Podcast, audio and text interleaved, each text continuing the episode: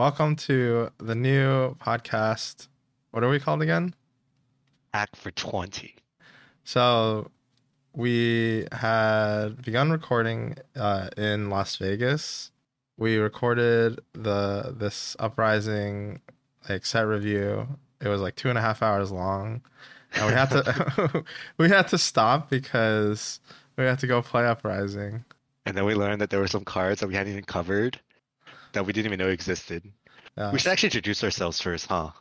yeah. Uh, I'm Yanji. Uh, second place at Calling Las Vegas. I'm Michael, also second place at Calling Las Vegas um, on Prism. I'd like to point out that I have both won and lost in the finals with Prism. So I'm just like in between Tyler Horsepool and Pheno Black. Nice. Uh, yeah, and uh, this is the first episode uh, that we're gonna release publicly. The that two and a half hour, I think we're gonna redo later. And uh, I guess like the podcast right now is focused on, limited, but maybe we'll cover the topics later on. Yeah, so today we're going to be talking about Uprising, particularly Sealed, uh, to prepare you guys for the, the, the pre-releases this weekend. We think that's most relevant. We will talk next week about draft um, and just kind of limited for all the heroes. But today we're mainly just talking about giving you guys kind of like a quick update or just kind of a quick overview on the sealed formats, each hero, and particularly we're to have a focus on Fai. Yeah, uh, the if you want to stop watching the video right now, the takeaway is just play Fai. And but hopefully we'll go over uh, a couple of reasons why, and then also uh, if you don't want to play Fai, or if your pool maybe has just like a really good deck for another hero, like how you can identify that. Yeah, so let's go ahead and get started uh, by introducing each of the heroes. I think let's start with Fai, since we do think that Fai is the best in sealed. Yeah. So Fai is a draconic ninja hero. The young hero has 20 health. His ability has two parts. First part says you may start the game with a Phoenix Flame in your graveyard. And we'll talk about what that Phoenix Flame looks like right after this. The other ability is a once per turn instant. Three resources. Return a Phoenix Flame from your graveyard to your hand. This ability costs one resource less for each Draconic Chain Link you control. And um, a Phoenix Flame. So Phoenix Flame is relatively simple. It's a token, so you can actually put it in your deck. You don't have to draft these cards, and the card itself will say that you can put up to three of them into your deck. Um, and this applies for both limited and constructed. Now, Phoenix Flame costs zero resources. It does have Go again, but as you can see, its power in the bottom left is also zero. And that's pretty important. It doesn't attack for anything. However, it does have an ability, and that is if you control two or more Draconic Chain Links, Phoenix Flame gets plus one power. And the attack itself has Go again. And that's something that you'll see almost every attack that Fai plays has Go again. Um, so yeah, that's Phoenix Flame. And Fai, of course, also has a common weapon. You're always going to be playing this weapon. There are no majestic, rare, or better weapons to play. And that's Searing Emberblade with a once per turn action two resources attack. It has three power, and it notably also has a very important line of text. If you control two or more Draconic Chain Links, Searing Emberblade has Go again. And simply put, it just means if you start with a Draconic attack that has Go again, then you can attack with Searing Emberblade right after that with Go again. And that's going to be a play pattern we see pretty often. Yep. And uh, the second draconic hero is Dromai Ash Artist, or Dromai is the young version. Uh, she has an ability whenever you pitch a red card, create an ash token. Uh, ash is a material. Uh, all it says is if uh, ash is under uh, an ally, uh, or does it mention allies? The object has phantasm. And if you played a red card this turn, dragons you control have go again while attacking. So Dromai's her weapon, Storm of Sandikai, lets you attack with dragon allies for free. Um, so her, uh, she's like based around creating these these dragons, uh, and then playing a red card and then attacking with them all. Hopefully, Yep. And then finally rounding out the roster, there's Iyslander, who of course was printed in Everfest, um, but she makes her reappearance here in Uprising. Iyslander is an ice wizard, the only ice hero and the only wizard hero in this set.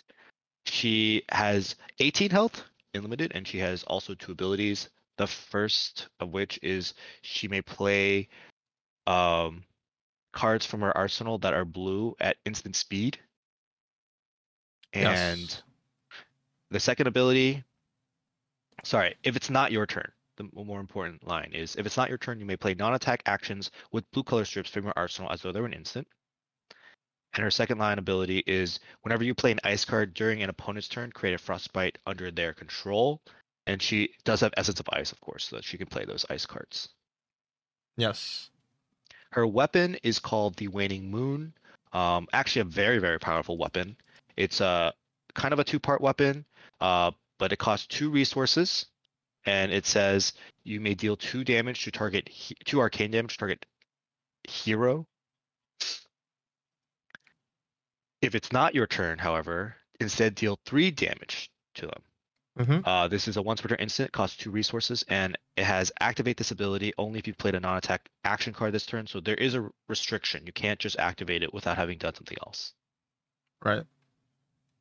On her her play pattern mostly just revolves around uh doing these like chip damages on your opponent's turn. Uh being able to get in. I think most notably is that it's pretty difficult to get arcane barrier in this format. Uh, Yep. most most heroes only have access to one arcane barrier. Dromai can get more arcane barrier with uh her Aether Ashwing tokens, but those are uh, also kind of difficult to play against Iyslander for a different reason. Yeah, the maximum number of arcane barrier you can get from equipment only is one. All right, so that kind of rounds out the heroes and a little bit about what they do. Um, I think this next set we're just gonna jump straight to why we think Fai is the best in sealed, Mhm. and we'll start with the main thing is consistency. Yeah, and so I think uh, if you look in the uh, in the set list, I believe um, if you're at all familiar with Ninja, uh, we're gonna reference uh, a lot of these attacks uh, based off of the vanilla version that came out in Welcome to Rathe. So a lot of these uh, card lines, uh, even though they have different text on them, the base attack they're all the uh, variations on like these WTR attacks. We're gonna call it head jab would be a zero cost three damage go again in the red version. Leg taps are uh, one cost four damage in the red version, and then uh, surging strikes are two cost five damage go agains in the red version. And when we say consistency, we just mean they have literally printed for each of these versions basically three different cards that are all the same. So your pool will all will just like usually have four to five cards of each of these that are just like the same card but like slightly different and different names. So let's start with the head jab line. So Mhm. there's Brand with Cinderclaw. Yep. There's Rising Resentment, Mm-hmm. and then there's Ronin Renegade. Yes. And all three of these cards are what we call a head jab. They're all zero resource. They all attack for three in their red uh, pitch, and they're all Draconic Ninja. So they do add to your Draconic chain links. And I guess the only downside is they all block two, and they're all common. and they're all common. Yeah, Yeah. I think uh, uh, the average pool, I just like based off the seal pools that I've seen, will have four to five of this type of effect in different colors at Mhm. least. Yeah, definitely.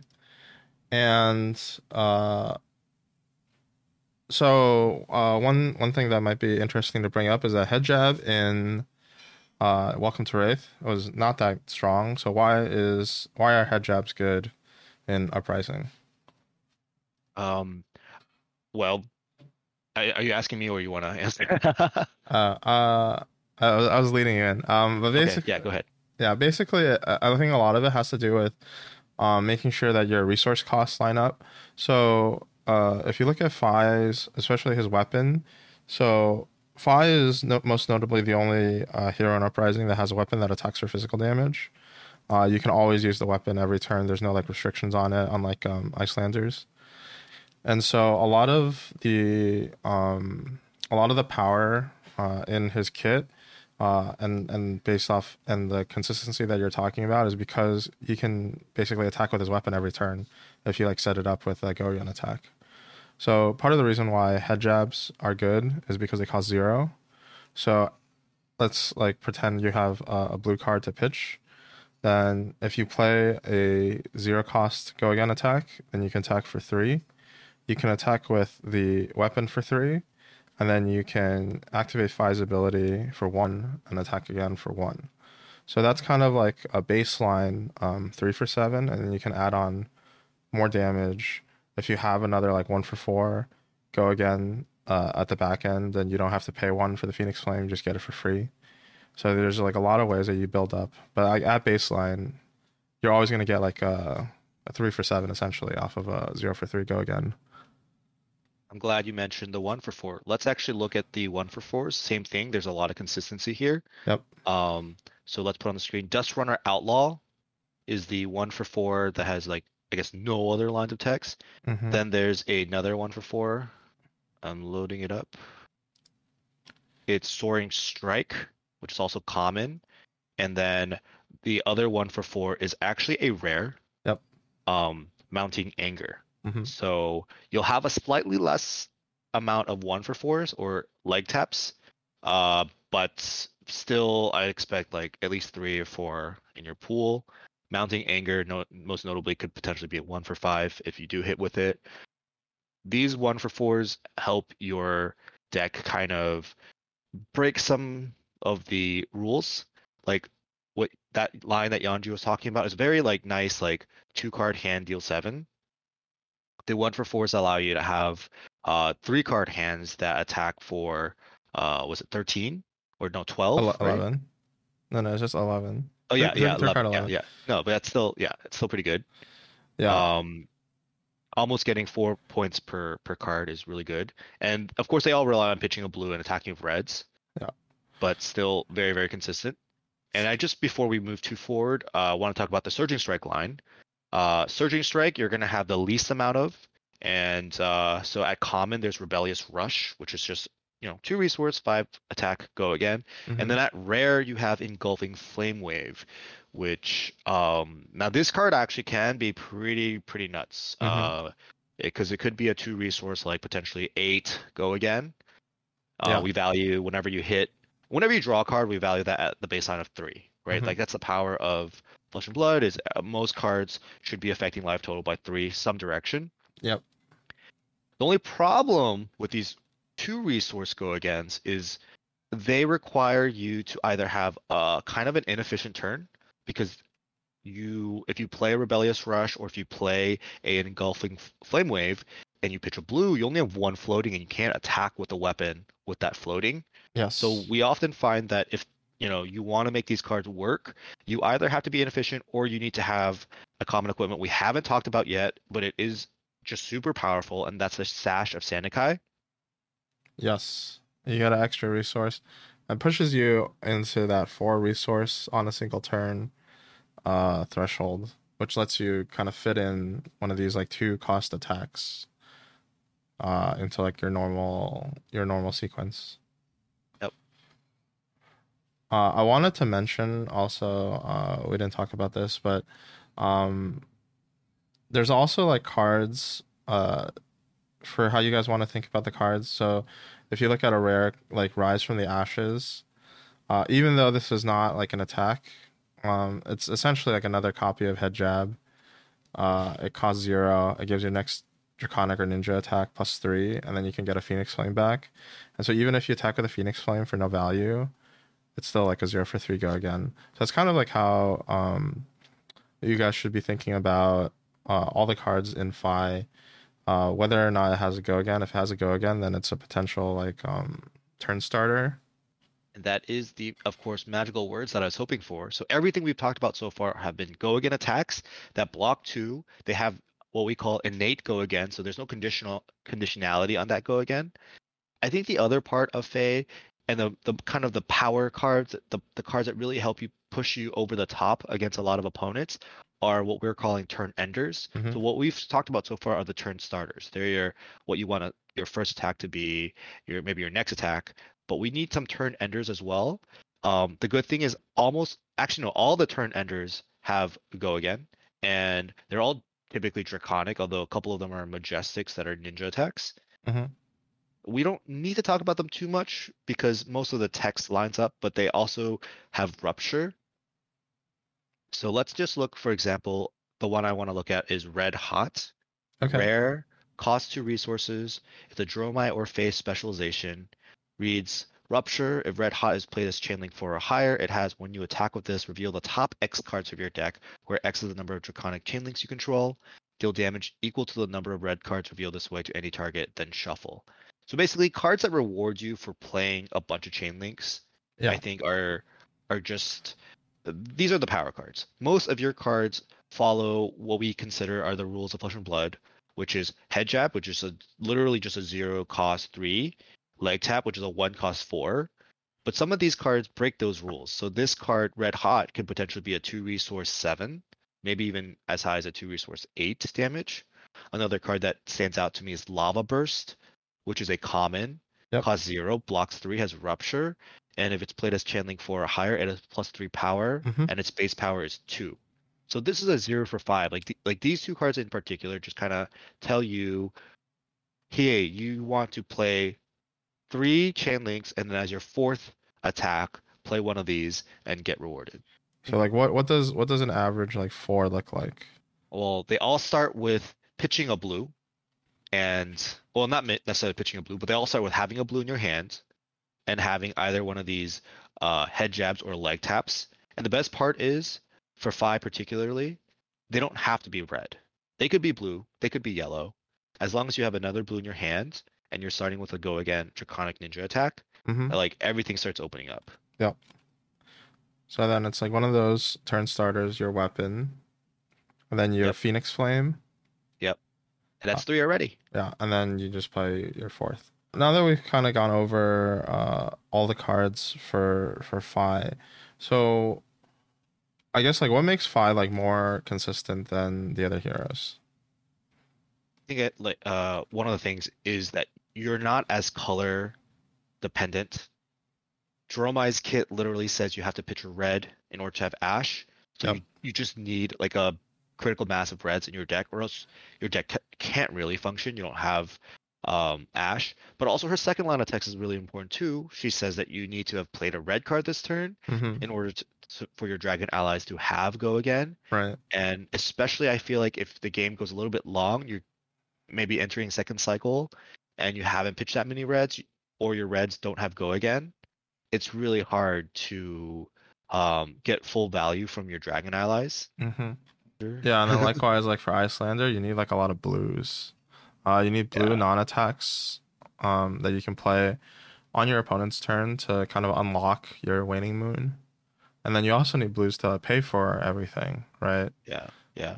Um, It just yeah, it just feels like like the yellow pitch cards that Dromai's no, that that Fai plays are at like they're just not as bad as having to play yellows for Iyslander and Dromai, but you're just gonna have yellows. Like it's sealed, you have no choice. These are the cards, and you're just gonna have to play with them. Yeah, if you if you look at like um what each character loses, like Dromai and Iyslander for playing yellows both lose like the ability to actually like play through their normal turns, and then Fai just like loses one point of damage basically. Yeah. And also in terms of consistency, like Iyslander, she has three common ice wizard attack actions that deal damage to any target. Mm-hmm. Of three different colors. Yep. Sorry, of three different uh, resource costs. There's uh, Aether Hail, which costs one resource, which is most likely the best because it synergizes the best with your weapon. Mm-hmm. Um, Frosting, which costs zero resources, which can still synergize. Like there are ways to kind of make that card good. And then Ice Bolt, which kind of you gotta have to pitch two cards to really take full advantage of Ice Bolt. Yeah, or But have that's it. the or have the chess Or- piece. Yes, the uh the arcane barrier. Yes, but that's it. Like you're not gonna get like four to five of these frostings because there's like three different prints of it. There's just one. It's just frosting. It's Yeah. just ice bolt and it's just aether hail. And I think it's kind of interesting. Um, unfortunately, it does make it so it's less consistent. I think in draft a lot of these things will even out, but in sealed, uh, it's just gonna be harder to see that. I think the next thing I really want to talk about before we move on and talk to talk about the other heroes, if that's okay with you, Yanji, is just some recommendations we have for playing Fai Yeah. this past weekend uh, we got to play in the world premiere, so we did get to build some Fai pools. Um, and, and actually, these recommendations honestly apply to both draft and sealed. But I think the first thing I really want to talk about, and I would love to hear you guys' feedback if you guys played games and, and kind of think differently. But as a Fai player, uh, going against basically everybody, I want to go second. Like if I win a dice roll, I just want to go second. And I think it's almost like like this isn't like a oh like you get a slight advantage. I think you get a huge advantage. Yeah, I second. think one of our friends asked us about this at the event. Like, why is it that you want to go second? Um, in a lot of formats, uh, if you're like more familiar with playing like Blitz, uh, like Constructed, or uh, even I think um, in Tales of Aria, like if you're playing Briar, uh, you want to go first. Uh, a lot of times. So why is it that you want to go second? I think it's there's like two parts to this. Um, for me, the first part that I think about is how bad can you get punished uh, on the first turn by your opponent, aka how poorly does your uh, average deck block, and how much damage uh, can your opponent push through, or Mhm. how much damage can your opponent kind of push through that's like hard for you to interact with, hard for you to block. Yeah. I think uh, the average Fai hand does not block that well. You should be having about three cards, like over two cards that block two. Yeah. So your average hand blocks two plus two plus three plus three, Yeah. about 10. And I think it's not too hard for a Fai to do more than 10 physical on their first turn. Uh, but a lot of those lines require them not having an arsenal. Yeah. Um, and those lines are usually like at max like 13, I feel. Okay. So So you're taking if- like three damage, let's say. Yep.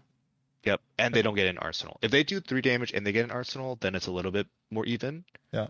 But typically in my play patterns against phase, I've been taking about two to three, or sorry, about one to two damage. Yeah. I block out my entire hand, and I get to start at 18 or 17. But my damage, like moving forward, actually eats their cards or eats their life. Yeah. And that's like super important.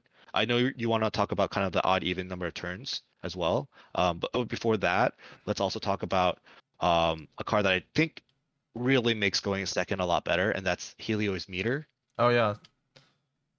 Helioids meter is a uh, token equipment. So this is something new. Basically, every every deck uh, in sealed and draft can start with uh, this token equipment in play, uh, even if you didn't pick it. And Helioids meter has a ability which is an instant, costs two resources, and it says prevent the next one damage that you would be dealt from a source of your choice. Uh, this card is actually kind of like a neat utility card most of the time I find that I'm not saving it to prevent damage. Uh, if it does prevent damage, it's because it's on turn 0 Mhm. And uh, this is quite a flexible card. You can activate it more than once. You can activate it even if your opponent is not threatening to do damage. You can always choose their weapon or their equipment or whatever. Mhm. Um, and it just kind of lets you um, filter your hand if uh, if they don't attack you, but if they do attack you, also it just lets you like convert um, maybe like cards that uh, would not normally block, um, especially like against Iyslander if they're trying to do arcane damage.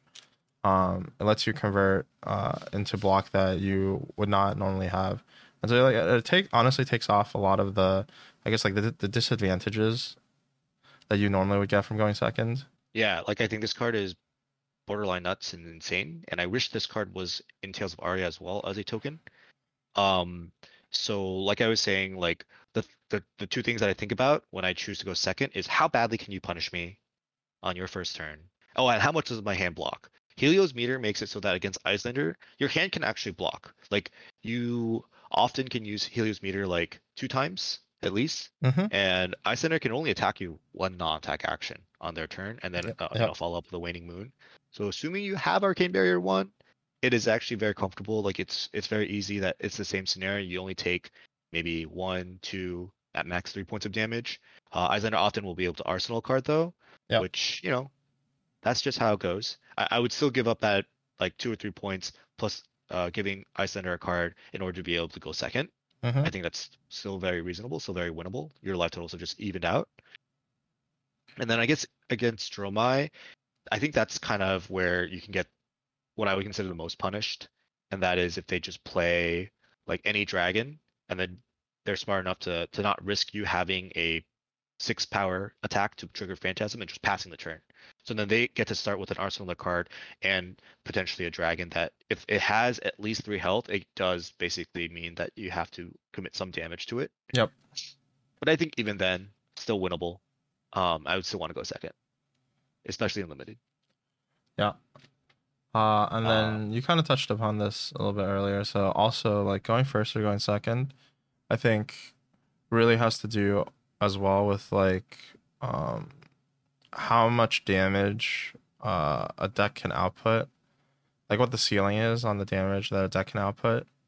So usually I think in formats where decks can output a lot higher damage, um you especially I, I'm just reminded like in Blitz Constructed, it's like possible to kill somebody in one turn with a five card, like four cards plus an arsenal.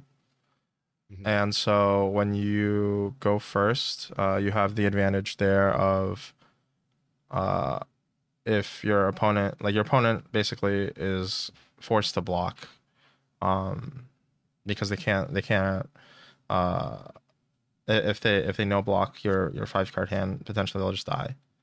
Um, whereas in this format, I think the the average turn probably does a lot more damage than other limited formats that we played, but it caps out um around like I don't know, like 13, 14. Yeah.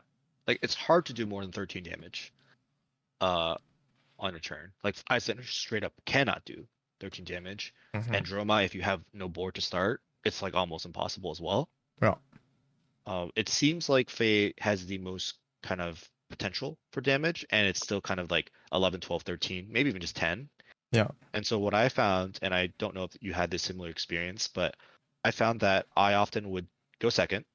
I would attack for 11, 12. Yep. My opponent would commit two cards to blocking and take Mhm. about five to six damage. Yep. And then they would attack me, and I would usually do the same thing. And then it would be my turn, and I would attack for five to six damage. And it would just be my life total go to their life total go to like 14, mine Yep. would go to 12, then Mhm. theirs would go to I don't know, uh, eight, seven, and then mine would go to something like similar, eight or seven, Yep. and then it would be my turn. We're both at seven, eight, six, seven, eight life. Yep. But now you can't just randomly just not like just block with two cards. The moment I get you to block with three cards on your turn, Yeah. if you're not at least playing Fai, then you are in deep, deep trouble. Because the other two heroes, it's really hard to have a turn with uh, a one card hand. In fact, I don't even know if it's you know it's like almost impossible. Yeah. Um, that's just how the play pattern worked for me at least. It's kind of like a three turn, four turn format. 3 Mhm. turns of like blocking and attacking, and then typically if you know if things are going right for you, turn four is when your opponent's blocking with their third card. Yeah. Uh, I think a lot of my games uh, ended up going kind of similar.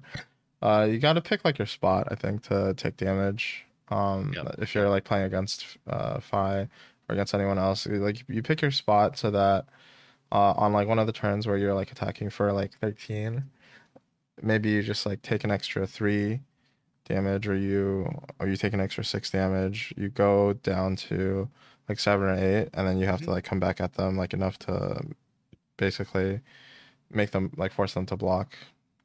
Yeah, yeah, yeah. I, I for me, I was just like just trying to get my opponent to block the third card, like looking at my hand, looking at their life total, and hoping that the difference of damage between my hand and their life total is greater than six. hmm Uh, now we spent like basically half an hour talking about Fai. Uh, what what would good decks look like? Like, what are the cards that you're looking for? I, I yeah, I just do want to mention one thing. Oh yeah. Uh, like I I don't have that many nuggets of information. I've only done one seal, two drafts. Actually, no, three drafts. No, no, two drafts. Um, the only other nugget I want to leave with you guys is if you're playing against Iyslander as Fai, and I think as Dromai as well, um, you do want to put a couple more blues so you don't get punished. Um, especially if you're going second, so that you can have more potential blues in your hand for Helios meter. Yep. I had a really funny line where I drew four blues against an Iyslander, uh, um, and they went first, and they started by attacking me with the Polar Blast for five, and I pitched three of my blues to activate Helios meter four times, and I had Arcane Barrier one for my slippers Mhm. or my flippers. Yes. and then they attacked with a weapon, and I perfectly pitched my last blue to activate Helios meter one more time Yep. and use my my uh, flippers one more time, and that was just like beautiful. Um, so I just a piece of advice: try to go second against everybody, and try to put in more blues against Iyslander. Okay, let, yeah, let's let's talk about identifying potentially good Iyslander and Dromai pools. yeah. Want to start? Uh, so I think for Dromai, there's two sets of cards that you want to look for. Um, it I think the Cenipais, like the attacks that, uh, her attacks that naturally have Phantasm, she has access to basically like two two copies. Uh, there's uh Dunebreaker Cenipai, which is the one that has Go again. So the red version is like a one for five. Uh, blue version is a one for three. Uh, these are really good, especially the red one because it gives your uh, all your dragons go again. But then also it's just like really strong by itself. The, the blue version is what in Flesh and Blood we would consider like quote unquote on curve. So the red versions are all like two points above curve for the most part. Would it be the yellow version that's considered on curve? It's a one for four, or you say because it blocks three? No, it blocks three.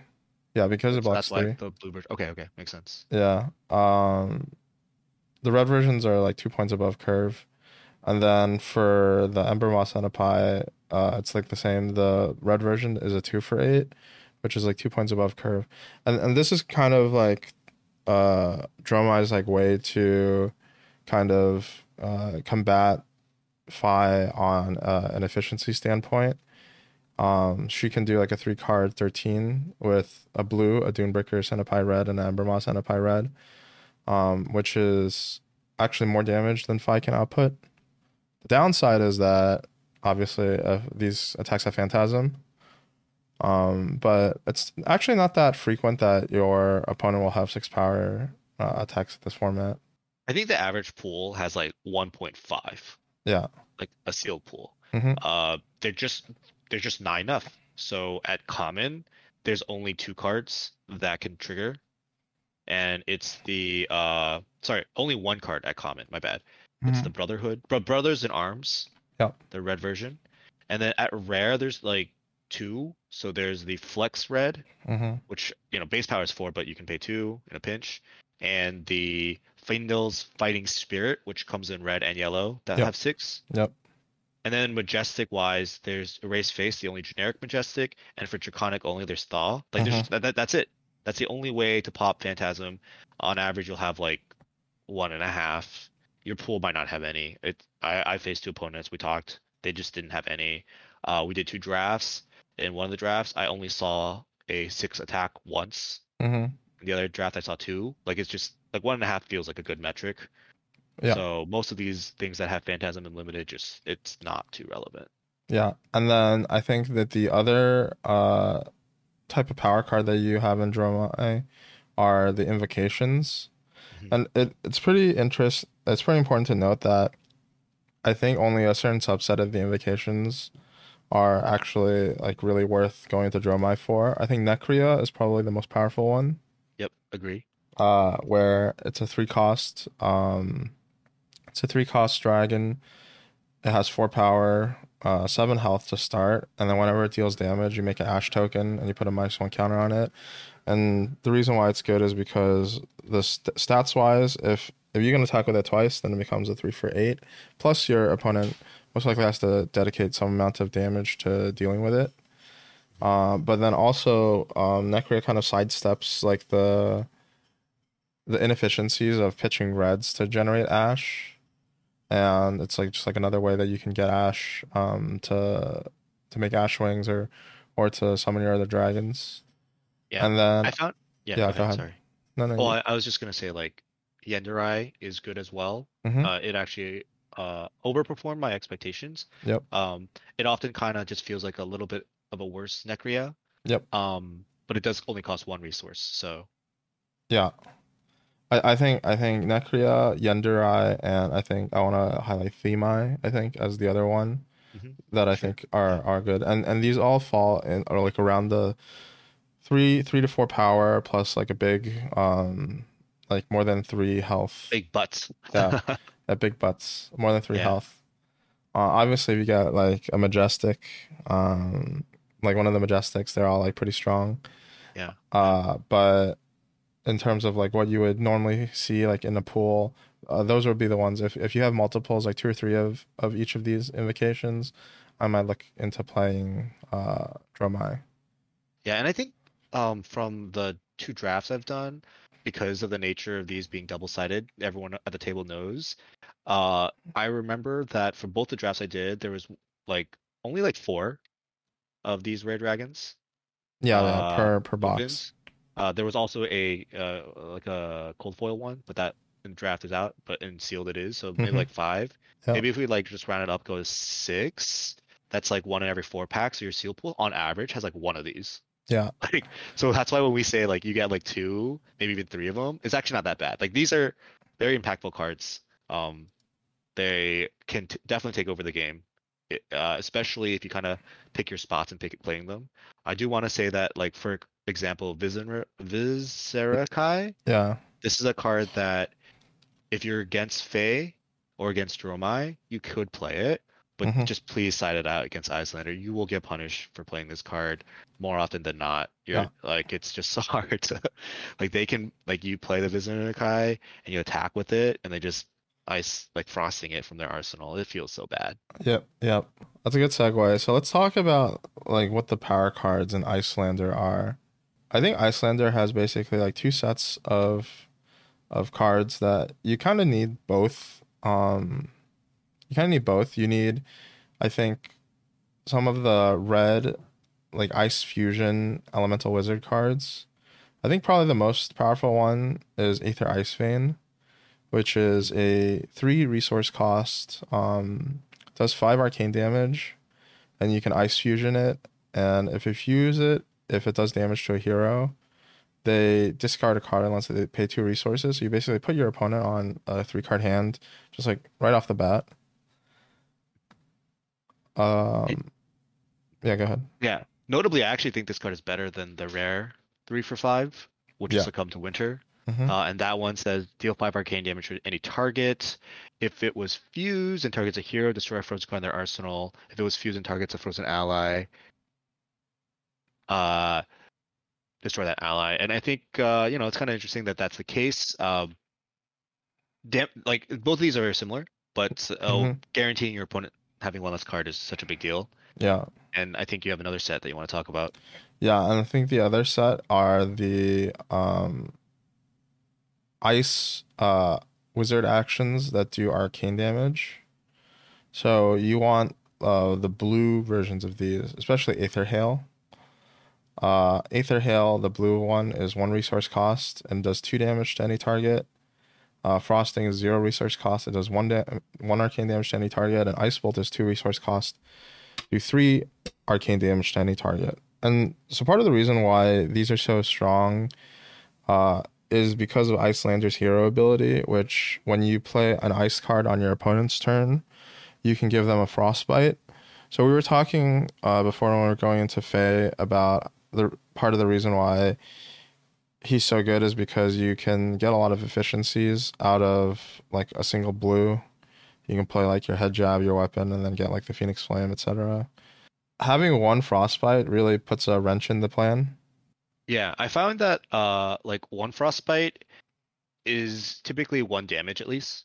Mhm. Um because at the very least you're preventing them from getting a free phoenix flame. Right. Um sometimes a little bit more, but on average it's about one damage against Fai. Uh I find that uh two frostbites, like getting somehow figuring out a way to, to get one extra frostbite, like two frostbites is a card. Like Yeah, and the there's way actually that the Fai li- yeah, go ahead. Uh, I was gonna hop on and say there's actually a, a common uh, Arctic incarceration, Mhm. uh, which is a zero cost uh, card, and then the blue version gives them one frostbite, and then they also get one from the Iyslander hero, Hero ability. ability. Yep. Yeah. Yeah. I, I mean that card I think you play all copies of if you're playing Iyslander. Um, because the yellow card, you play it, it's your action point of the turn, then you can still shoot him with the weapon. Mhm. Uh like I found two frostbites as a card. Like if you're giving me more than one frostbite, there's no way that I can do what I want to do without pitching two cards. Yep. So yeah, I think we did the math. Uh, so I guess uh, you know I, I don't want this to drag this too long, but uh, the, one of the ways to identify if you have a good pool is just knowing what the potentials are. And so the pack breakdown for these packs, the first three cards are always going to be either generic, ice, or draconic, and it's Yep. going to be some mix of them. It's not going to be three generic. It's not going to be three ice. It's not going to be three, three draconic. So at best, if you're looking at an Iyslander pool, it'll be like two ice cards in that first three. Yeah. Um, then after that, it's your common equipment. Then it's your rare, and then your rare or better. Then it's your foil. So that foil could be an ice card as well. Um, and then your back seven cards. So each of these, that's that's 14 cards, by the way. Uh, each of these packs has 16 cards. Two of them are tokens, or uh, you know, one of them is a cold foil, one is a token. Your back seven has two of each of the following: Draconic Ninja, Draconic Illusionist, and then we're just calling it Iyslander playable cards because it could be Ice, it could be Ice Wizard, it could be Elemental Wizard, it could be Wizard. Yep. And then one extra. So you could have, you know, another Ice card there, but we noticed that there's never more than like one actual just Ice Wizard card in there. Uh, it's usually like three different, uh, or at least like two and then one, but like the Ice is like a little bit less. Mm-hmm. Um, but we haven't opened that many packs, so it could be different. But there's uh potential for about two ice cards or ice wizard cards uh per pack is kind of our metric. Uh, less than two, honest, obviously, so maybe like nine per pool. And of those nine, you want like at least half of them to be blue, because the blue kind of are the best. They also have a frostbite attached to them Yeah. and as few yellows as possible. And I think it's like the easiest way to identify if your pool is like decent. If you don't have like nine ice cards that ideally most of them deal damage, ideally most of them are blue, um, like it's just gonna be tough. Like all all things being equal, just play Fai. Uh, at your pre-release. Yeah. Yeah, it's just uh. I guess like if you the- want to be like, competitive and, and, win, like uh, I will be honest with you guys, I played Fai. I went 6-0 at the world premiere. I drafted Fai immediately with that box that I got for going 6-0. Then I drafted Fai again on Sunday where there was a huge call draft. And by like so I played what? I played 12 games of Fai. I think Mhm. by like game 9, I just started getting tired. Like I it's just such a boring like pitch a blue, come in for one for four, come in with this, Arsenal is zero, Phoenix Flame. Like I, I got really, really bored of the play pattern. It was kind of frustrating for my opponents because I was winning, but it was just like like I don't know. It wasn't very impact exciting for me. Um, but I do think that it will give you an edge, especially if other people don't really know what they're doing. You could kind of pick up wins like that. It really Mhm. depends on what your goals are for the pre-release. But we are saying that if you know you want to win games and that's kind of what gives you the most joy, that most likely should be playing Fai. Yeah, definitely. Uh I would say Iyslander is probably the second strongest Mhm. hero to play. Uh, and then uh and then Dromai only if you get like the power cards that we mentioned, the Cenipais and the invocations. Yep, yep. Yeah, I said it's most likely the easiest next hero to have like a decent deck with. Yeah. Yeah. All right. Uh, and then so I think uh, that's kind of wrapping it up um, for the pre for like your pre-release primer. We're gonna do like a more detailed set review uh, for all the cards in the context of draft later. We hope that this is helpful. Yeah, let us know, leave some comments, and uh, we'll catch you guys on the next one.